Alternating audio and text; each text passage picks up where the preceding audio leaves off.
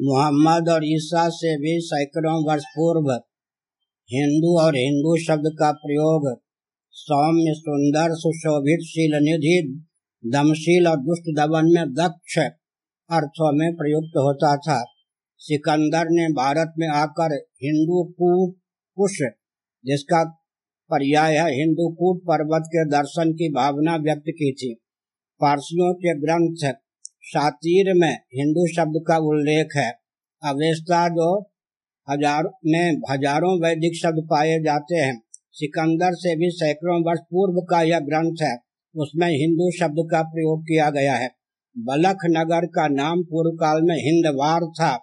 सौ और हो में ऋग्वेदादि के अनुसार अभेद होता है।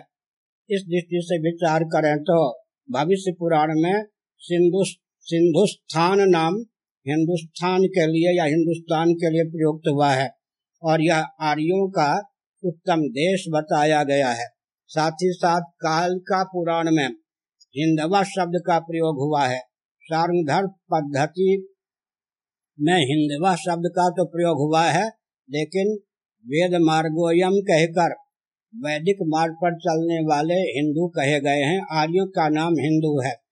इंदु और सिंधु शब्द को पर्याय भी माना गया है।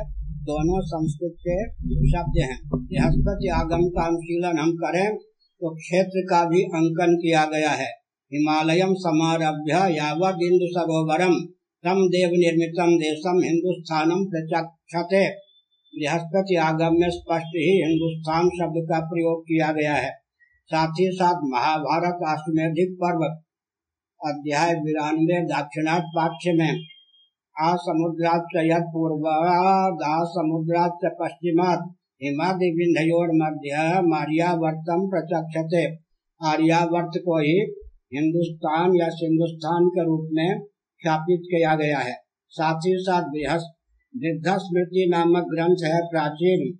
उसमें कहा गया है, सदाचार तत्पर हो और हिंसा से सुदूर रहकर अराजक तत्वों के दमन करने में दक्ष हो, वेद गो वंश का सेवन का रक्षक हो, उसका नाम हिंदू मुख शब्द भाग, उसको हिंदू कहते हैं, इस प्रकार का प्रयोग किया गया है।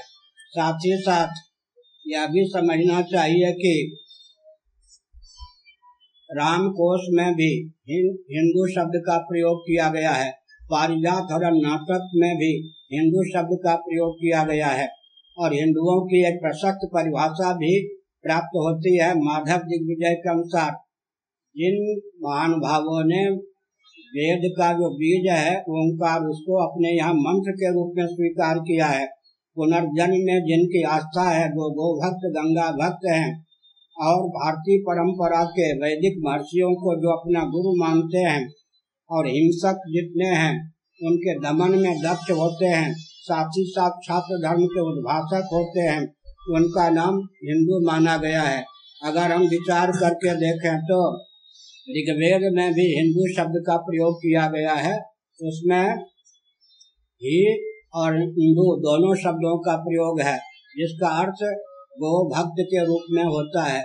इस प्रकार मैंने कई उदाहरणों के द्वारा बताया कि मुस्लिम तंत्र के द्वारा दिया हुआ निंदावाचक यह शब्द नहीं है।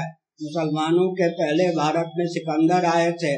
उनसे पहले भी पारसियों के ग्रंथ में हिंदू शब्द का उल्लेख है। भगवान वेद व्यास के द्वारा विकसित ग्रंथों में, विविध मेदनी आदि कोशों में, कालिका आदि पुराणों में भी हिंदू शब्द का उल्लेख हुआ है और एक अर्थ लगाने की प्रशस्त विधा है।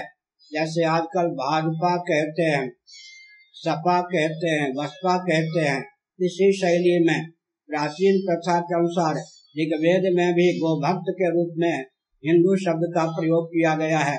अथर्वेद में भी वह मंत्र जो के क्यों समुद्रित है। तो हिंदू शब्द वैदिक है, पौराणिक है। ऐसी स्थिति में शब्द कोशों में उपलब्ध है और विदेशी हिंदू ही कहते रहे हैं। ऐसी स्थिति में सिंधु हिंदू और हिंदू तीनों को पर्याय वाचक संस्कृत के अनुसार माना गया।